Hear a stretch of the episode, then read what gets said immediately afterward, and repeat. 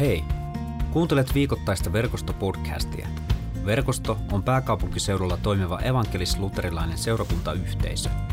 Podcast on kuunneltavissa Spotifyssa, SoundCloudissa ja Apple Podcastissa sekä katsottavissa YouTubessa.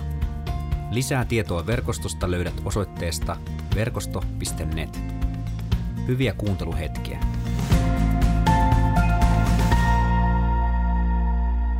Mutta mennään päivän tekstiin. Päivän teksti on Luukkaan evankeliumin luvusta 6, jakeet 27-31. Minä sanon teille kuulijat, rakastakaa vihollisenne ja tehkää hyvää niille, jotka vihaavat teitä. Siunatkaa niitä, jotka kirjoavat teitä. Rukolkaa niiden puolesta, jotka puhuvat teistä pahaa. Jos joku lyö sinua poskelle, tarjoa toinenkin poski. Jos joku vie sinulta päällysvaatteen, anna hänelle paitasikin. Anna jokaiselle, joka sinulta pyytää. Älä vaadi takaisin siltä, joka on vienyt sinulta jotakin.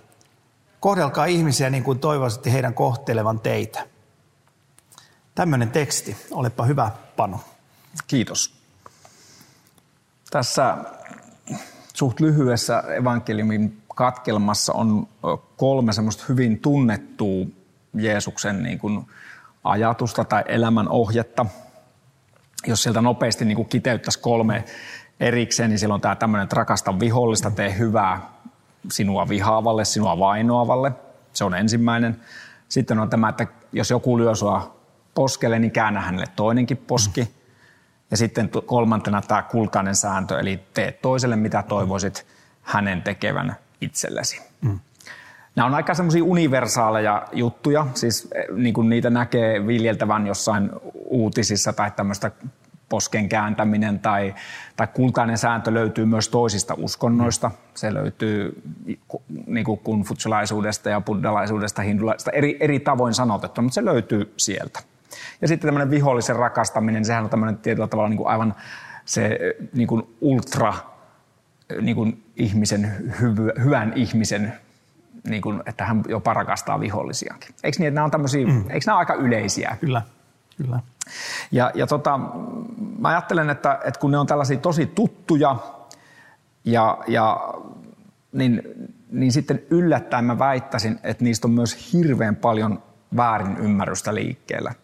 Ja ihan, ihan niin kuin silleen myös meillä kristityillä, että, että kun me äkkiseltään kuullaan ne, niin me ei välttämättä itsekään oikein tiedetä, että mitä niistä pitäisi ajatella tai, tai semmoinen mun fiilis on itsekin, että mä en, ja mä en nyt esiinny, että mulla on absoluuttiset ja aukottomat vastaukset, vaan itseäni viisaampia olen yrittänyt kuunnella ja, ja lukea. Ja, ja tota, ensimmäinen, niin kuin miten mä ajattelen, että nämä voi olla niin kuin väärin ymmärrettyjä, on, että tulee se semmoinen ajatus siitä, että, että Jeesuksen seuraaminen tai kristin usko on sitä, että me saadaan tällaisia moraalisia, eettisiä ohjeita, joita meidän pitää skarpata ja suorittaa. Eikö tämä ole aika yleinen kuva? Niin, kyllä. Että ajatellaan, että tämä, tämä kristiusko on tämmöinen sarja juttuja ja ne mm. pitäisi toteuttaa ja elää sellaista elämää. Niin se on varmaan semmoinen ihmisen looginen ajatus, että kun minä tein näin, niin sitä seuraa näin. Niin, niin. Ja, ja tavallaan ehkä se henkilölle, joka ei koe itseänsä kristityksi, niin se kokee, että no se on se kieltojen suunnaton viidakko, mä en tohon lähde mukaan. Ja, ja niin kuin sitten sanoit ehkä silleen, että jotenkin kristittynä me saattaa, saattaa ajatella näin, että no Jumala on pistänyt niin kuin tähän meidän sopimukseen tämmöiset ehdot, ja jos mä toteutan ne, niin sitten Jumalan pitää toteuttaa mm. oma puolensa, että pitää musta huolta ja mun läheisistä ja siunata mun elämää ja, ja niin mm. edelleen. Mm. Tulee helposti tämmöinen niin kuin diili, diiliajatus. Kyllä.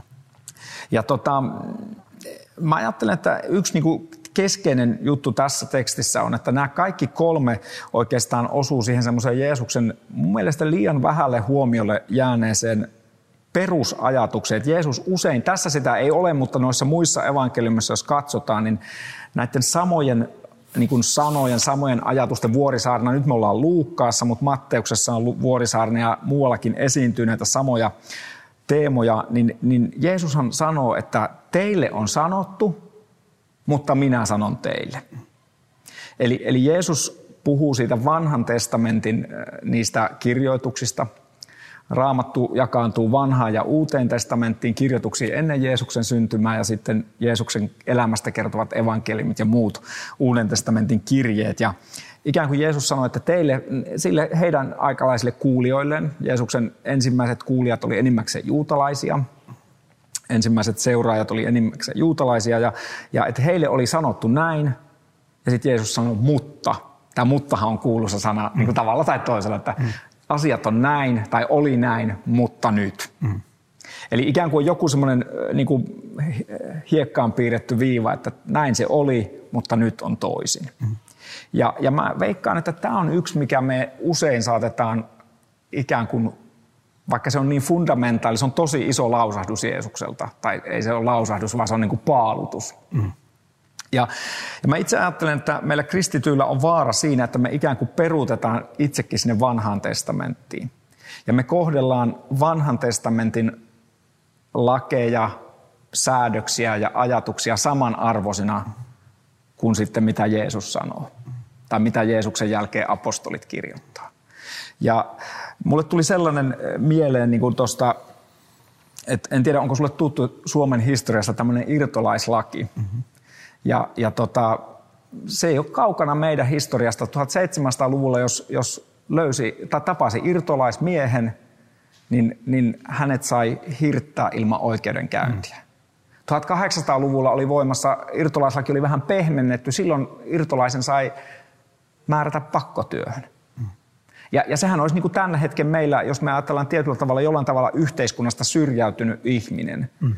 Niin, niin, niin 1700-luvulla henki pois, 1800-luvulla pakkotyöhön jonnekin. Mm. Ja, ja nythän jos me ajatellaan sitä, että, että, että niin kuin jos mä peruutan taaksepäin, niin mä sanon, että niin, mutta kun Suomen laissahan lukee näin. Mm. Että mähän saan tehdä näin. Mm. Ja mä ajattelen, että kristittyinä meillä on, niin kuin Jeesus antaa ensimmäisen ajatuksen sen, että rakastakaa vihollisia ja tehkää hyvää niille, jotka teitä vainoavat. Ja, ja silloin mä niin kuin, tavallaan sanon, että Jeesuksella on aivan nolla toleranssi, että hänen seuraajansa voivat harrastaa vihapuhetta – Päinvastoin on, on totaalinen käsky siunata, rakastaa, tehdä hyvää niille, joka me koetaan ikään kuin, että he on meidän vihollisia. Ja, ja, ja, ja nyt kun lähdettiin siitä liikkeelle, että onko nämä niin sarja eettisiä ohjeita vai mitä, niin, niin, niin oikeastaan nyt tulee varmaan se tämän puheen, jos jotakin tästä kannattaa muistaa, niin, niin mä ajattelen sille, että, että ainut tapa, miten me voidaan jotenkin edes yhtään mennä tätä kohti, on se, että me hiffataan, että Jumala on juuri tällainen. Jumala rakastaa kaikkia ihmisiä, riippumatta mitä he ajattelee Jumalasta. Ja, ja jos me saadaan sitä hänen rakkauttansa kokea ja ottaa vastaan Jumalan rakkautta, niin sit sille rakkaudella me voidaan rakastaa myös vihollisiamme tai opetella rakastamaan. Ja, ja jotenkin tämä on niin kuin ehkä perustava tai niin kuin kaikkein syvimmillään se nähdään, niin kuin me usein sanotaan, että, että, että niin kuin yksi Lutherin löytö oli se, että, että tota, ristillä kuoleva Jeesus kuvastaa meille kaikkein syvimmin, millainen Jumala on. Mm. Eli Jumala antaa oman henkensä. Ja jos tähän kohtaan mennään, niin vielä, vielä se, että, että Jeesus rukoilee ristiltä mm. niiden surmaajiensa puolesta. Hän siunaa vihollisiaan. Hän siunaa niitä, jotka sillä hetkellä mm. kirjaimellisesti tappavat hänet. Mm. Isä, anna heille anteeksi, he eivät tiedä mitä he tekevät. Kyllä. Ja jos tällainen rakkaus saa koskettaa sua tai mua tai siellä hyvä kuulija, jos Jumalan rakkaus saa sua koskettaa ja sä ymmärrät, että Jumala rakastaa niin äärettömästi sinua ja jokaista ihmistä, niin ikään kuin se rakkaus voi saada jotenkin sellaista aikaan meissä, että me voidaan rakastaa kaikkia ihmisiä. Myös niitä, jotka on erilaisia, jotka ajattelee eri tavoin, jopa jotka on meille vihollisia tai koetaan vihollisiksi. Ja oikeastaan se, että kun täydellinen rakkaus karkottaa kaiken pelon, se on toinen Jeesuksen lupaus, niin silloinhan sulla ei olekaan, koska vihollisuus syntyy pelosta, mm. eikö synnykin? Kyllä. Eihän mä vihaa, jos mä pelkään jotakin, niin sitten mä rupean sitä myös niin kuin pikkuhiljaa vihaamaan. Mm jos mä oon rakkaudessa, jos Jumalan rakkaus saa tulla suuremmaksi mussa, niin sitten ei olekaan enää vihollisia, mm. sitten onkin aika helppo rakastaa mm. toisia ihmisiä. Tämmönen, tästä ensimmäistä, mitä, tuleeko tästä jotain mieleen? Niin, jotenkin mä, ensimmäisenä tulee mieleen se, että et tota, mä, mä niin kuin monesti miettinyt sitä, että miten paljon helpompaa on elää ilman niin kuin vihaa. Mm. Että miten paljon helpompaa on, on sillä lailla, että tuota, joskus, joskus niin miettii esimerkiksi jotakin kohtaamisia tai, tai vaikka jotakin neuvotteluita tai jotenkin, että lähtee niin kuin siitä asetelmasta, että mulla ei ole niin kuin ennakko katkeruutta, ennakkovihaa tai mm, tämmöistä. Että esiymmärrystä. Esiymmärrystä semmoista, vaan, vaan jotenkin mä ajattelin, että, niin kuin mä ajattelen, niin kuin, että niin kuin hyvällä. Mm. Ja mä oon jotenkin niin kuin huomannut, että se on paljon helpompi strategia. Ja sitten se, että meillähän opetetaan, opetettu Suomessa aika paljon. Me ollaan aina vihattu jotakin. Mm. Meillä on ollut, ollut tuota, tuonne itäiseen naapuriin, mm. Mm. varmaan monia, monia karjalaisten kohtaloja näin, ja, mutta meillä on tämmöistä niin kuin vihaa, vihaa niin kuin pidetty yllä. Mm. Mä olen itse eteläpohjalainen, Siinä on tiukka raja ruotsinkieliselle rannikolle. Mm. Ruotsinkieliset oli, oli vähän niin kuin meidän niin kuin tämmöinen. Mm. Ja, ja tuota, sitten, jos mä Sosialista ja ei niin, ole kovinkaan joo, teillä hyvällä joo, katsottu. Romaanit mm. esimerkiksi on kokeneet tosi, tosi mm. paljon Suomessa ja kaikki, että meillä on niin kuin pidetty tämmöistä jotenkin, niin kuin, että niin kuin vihaa yllä. Ja, ja tota, jotenkin mä oon itse ajatellut, että on halunnut itseänsä niin kuin armahtaa siitä – ja mä oon niin tullut siihen tulokseen, että on helpompi elää, kun armahtaa itsensä, että ei tarvitse vihata. Niin, ja se on yleisinhimillinen. Se ei ole, me ei tarvitse suomalaisena ei, yhtään. Ei. Se, että se on se eh, ihminen niin kuin luonnostaan, me, me löydämme uhkakuvia.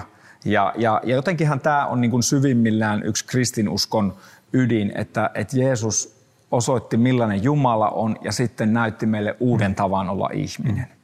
Että se Jumalan rakkaus – tuli tähän maailmaan Jeesuksessa hänen mm. kuolemassaan ylösnousemuksessa ja siinä pyhän hengen vuodatuksessa. Mm. Ja nyt siinä Jumalan rakkauden pyhän hengen voimassa me voidaan oppia mm. rakastamaan myös meidän vihollisiamme. Ja mulle itselleni on ollut kaikkein puhuttelevinta tästä pointista, tai tästä niin kuin vihollisen rakastamista sellainen, että tunnen tässä ihan lähi, tai nytkin olen viime viikkoina viettänyt merkittävästi päiviä erään täällä meidänkin verkostolla mukana olevan äh, niin kuin kristityn, mutta muslimitaustaisen henkilön elämässä. Ja, ja se tapa, joten, jolla he on kokeneet hyvin syvää vihollisuutta, väkivaltaa, myös aivan läheisiltään.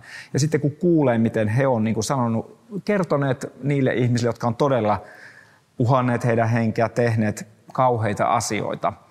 Ja he, he, niin kuin he on sanonut, että hei, te olette, mä, en, mä en hae kostoa, mä, te olette vapaita. Ja jotenkin se, silloin se semmoinen, niin kuin sä puhuit, semmoinen pienimuotoinen suomalainen vihanpito ja katkeruus erilaisia tahoja tai ihmisiä kohtaan, niin jotenkin, että, että, että kyllä, kyllä niin kuin välillä on katsonut peiliin itse, että ei kyllä, niin kuin sä sanoit, ei kyllä kannattaisi olla kellekään vihainen mm. eikä kiukku. Mm. Et, et niin kuin, siinä on ollut tosi puhuttelevaa kohdata ihmisiä, joilla on ihan oikeasti isoja asioita anteeksi mm. annettavana.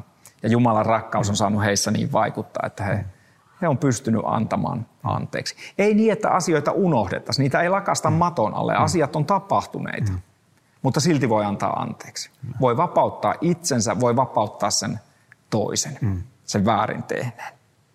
Ja oikeastaan siitä voitaisiin mennäkin tuohon toiseen pointtiin, eli tähän posken kääntämiseen. Ja mä ajattelen, että tässä on myös semmoinen, joka on niin kuin jollain tapaa monesti vähän tai itsekin monesti, että mitä tästä pitäisi ymmärtää.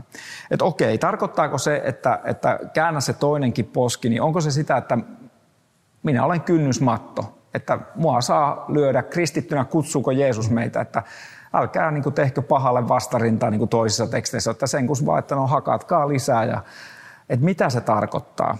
Tai sitten siitä, tämä on niin kuin, kun se tuntuu, että tämä ei ole oikein järkevä vaihtoehto niin sitten tulee semmoinen, että no se on niin utopistinen juttu, että se nyt oli vain joku, niin kuin raamatussahan on tällaisia hyperbolia, eli tämmöisiä liiotteluja. Mm. Eli sanotaan ihan tarkoituksella, että ihan sanotaan jotakin, vedetään överiksi. Ehkä tämä oli tällainen Jeesukselta, että ei tässä ole tarkoituskaan, että kyllä pahaa saa vastustaa.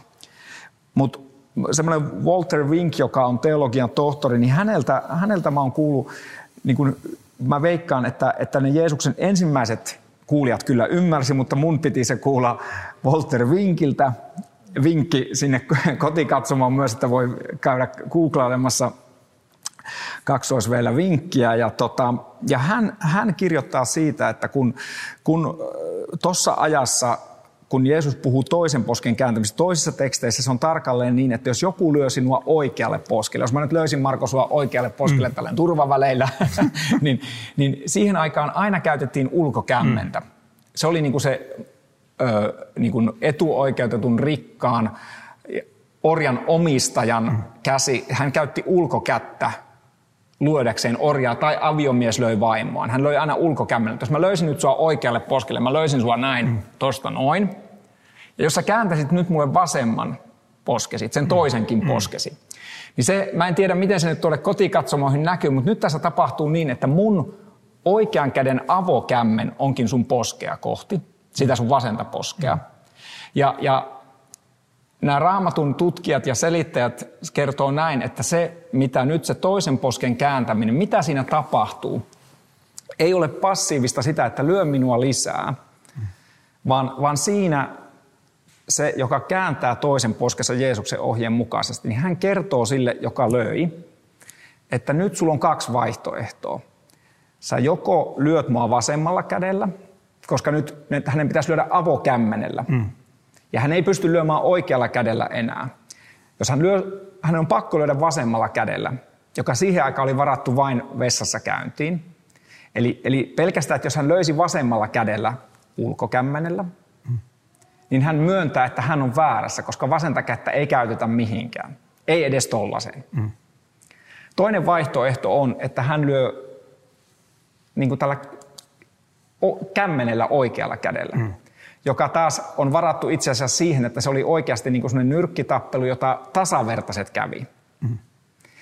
Eli, eli kun kääntää toisen poskensa, niin, niin itse asiassa se henkilö sanoo tälle lyöjälle, että sä voit mua lyödä, mutta sä oot väärässä. Mä olen sun tasavertainen. Mä olen myös Jumalan lapsi, jota jos sä lyöt, niin sun, sä lyöt sitten mua nyrkillä – niin kuin, et, et niin kuin orjan omistaja orja, vaan sä lyöt mua niin kuin ihminen lyö ihmistä. Tai sitten sä joudut lyömään mua vasemman käden ulkokämmenellä ja kertomaan, että sä oot itse väärässä. Mm. Ja, ja, ja mä veikkaan, että Walter Vinkillä on tähän täsmälleen oikea selitys. Mm. Eli, eli kun Jeesus sanoi, että käännä toinenkin poskesi, niin Jeesus antoi esimerkin ja niin kuin sen, mitä esimerkiksi Martin Luther King omassa toiminnassaan väkivallaton, mutta kuitenkin selkeästi protestoiva, jossa sanotaan, että kun tuossa penkissä luki, että vain valkoisille, niin, niin mustien kansallisoikeusaktivistit istuivat niihin, sanoivat, että me olemme ihmisiä, tässä on penkki, tuossa on bussi, jossa voi matkustaa, minä istun tässä. Mm. Ihan yhtä lailla kuin valkoinen. Mm. Ja, ja nyt esimerkiksi äh, kuluneen tai viimeisen parin vuoden aikana paljon kohua saanut Black Lives Matter-kampanja – jota kristitytkin on hyvin eri tavoin suhtautuneet. Niin mä, mä itse ajattelen, että se ja, ja se, kun polvistutaan jossain urheilutapahtumassa, niin ne on omalla tavallaan juuri tätä samaa, jossa sanotaan, että ei enää. Mm. Että me jokainen ihminen, riippumatta mistään hänen ulkonaisista ominaisuuksistaan tai muista, on täsmälleen sama arvoinen Jumala edessä. Se, että jos tämmöisen liikkeen nimissä sitten mellakoidaan, hakataan, riehutaan, niin se on taas eri asia. Silloin on mm. otettu väkivalta omiin käsiin, joka ei ole oikein, mutta itse asiana mä ajattelen, että se on erittäin oikein. Mm. Kääntää se toinen poski, ilmoittaa sortajalle, ilmoittaa väärintekijälle, että me olemme samanarvoisia. Mm. Tämmöisiä mm. ajatuksia. Mutta eikö se, se on niinku mielenkiintoinen, että jos ajatellaan vaikka rotuerottelua, mm. johonka, johonka sitten monet, monet tuota, vastasivat juuri tällä rauhanomaisesti. Niin se rauhanomainen protesti ajoi tilanteen siihen, että nyt kun me katsotaan näitä tilanteita, niin nehän on niin naurettavia, mm. että sä et ole voinut ihonvärisi vuoksi istua pussissa Kyllä. samalla tai, tai vessat on erikseen tai, niin. tai joku tämmöinen, niin mehän nähdään, että miten naurettavaa, naurettavaa se historia on, että voiko olla edes totta, että näin on toimittu. Niin, ja ajattele 90-luvun niin, Etelä-Afrikassa, niin. 60-luvun Yhdysvalloissa. Kyllä, kyllä, joo. Ja, ja mä itse ajattelen, että Jeesus antaa tässä niin kuin, mm.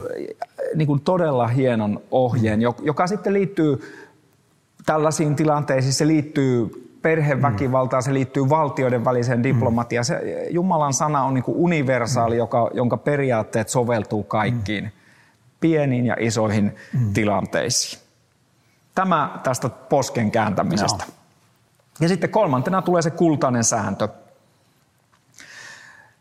Mä oon joskus sanonut, että se on vähän niin kuin multainen sääntö myös meillä kristityillä valitettavasti. Koska me peruutetaan sinne vanhaan testamenttiin ja me ajatellaan, että, että mulla on lupa, toi jo teki mulle väärin ja nyt mä ilmoitan kuinka väärässä se on. Ja hänen teologiansa ei ole oikeassa, minulla on tehtävä kertoa kuinka nämä asiat oikeasti ovat.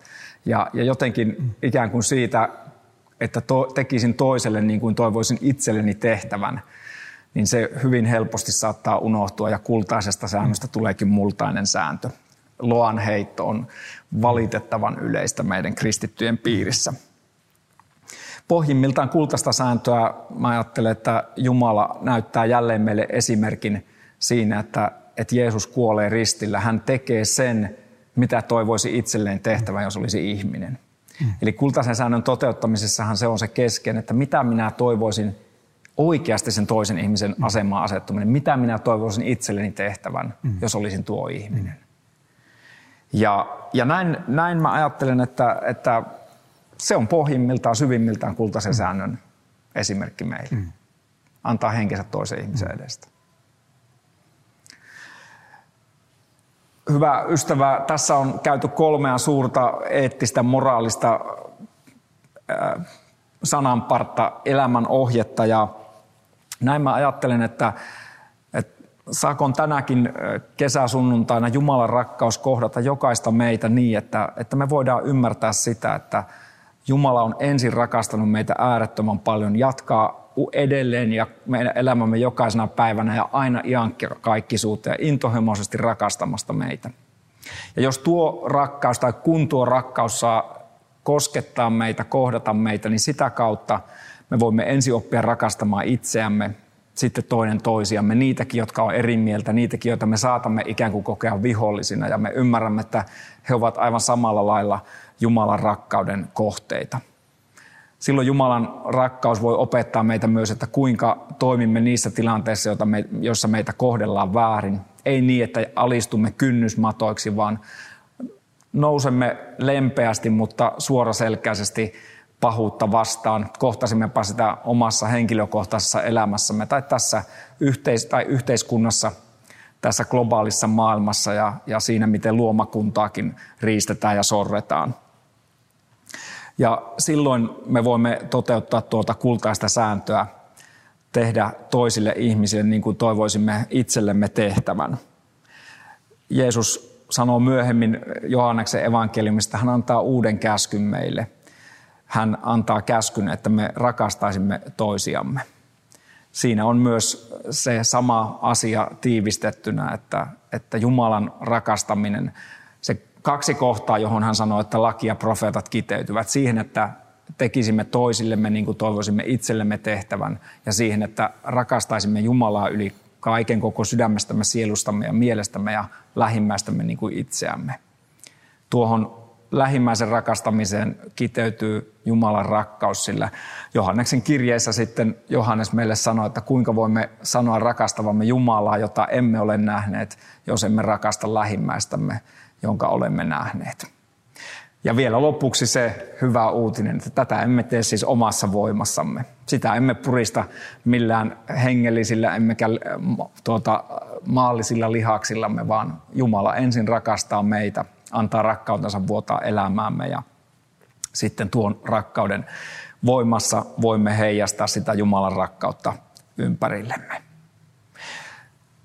Tämän puheen myötä jätämme sitten oman elämämme, jossa hyvin usein huomaamme, että emme elä tuon rakkauden lain mukaisesti. Jätämme oman elämämme ja sen epäonnistumiset nyt Jumalalle, joka sen jo toki tietää, mutta hän haluaa meitä vakuuttaa, että hän rakastaa meitä kaikesta huolimatta. Taivaallinen Isä, Pyhä Jumala, kiitos, että sinä olet rakkaus. Sinä rakastat meitä ja tässä hetkessä tunnustamme, että emme usein heijasta sinun rakkauttasi ympärillemme. Jätämme oman elämämme, kaikki sen laiminlyönnit, ne tavat, ajatukset, sanat, teot, asenteet ja laiminlyönnit, joilla olemme rikkoneet itseämme, sinua, lähimmäisiämme ja luomakuntaa vastaan. Ja me tunnustamme tässä hetkessä, että me emme elä sinun hyvyytesi ja rakkautesi mukaisesti. Kiitos, että sinä et pidä lukua, et muista syntejämme, vääriä tekojamme ja virheitämme, vaan tahdot ne antaa jälleen ja aina ja uudelleen anteeksi. Kiitos, että saamme jättää itsemme ja tietää, että kaikki meidän syntimme ovat anteeksi annetut. Hyvä ystäväni, Jumalan sanan lupauksen mukaisesti haluan vakuuttaa sinulle, että kaikki sinun syntisi ovat anteeksi annetut. Raamatussa sanotaan, että niin kaukana kuin itä on lännestä, niin kauaksi Jumala siirtää meidän virheemme, rikkomuksemme ja syntimme. Ja tämän synnin päästön julistan sinulle isän ja pojan ja pyhän hengen nimeen. Samalla pyydämme niin, että tule sinä itse pyhä henki, tule rakkauden henki ja täytä meidät itselläsi. Anna sinun rakkautesi vuotaa elämäämme niin, että se voi meidän kauttamme heijastua ja vuotaa ympärillemme ja sinne, missä meitä kuljetat. Kiitos sinulle, Pyhä Jumala. Aamen. Kiitos kun kuuntelit verkostopodcastia. Seuraa verkostoa somessa ja osallistu verkoston online Jumalan palvelukseen. Suorana sunnuntaisin kello 17.00 osoitteessa verkosto.net.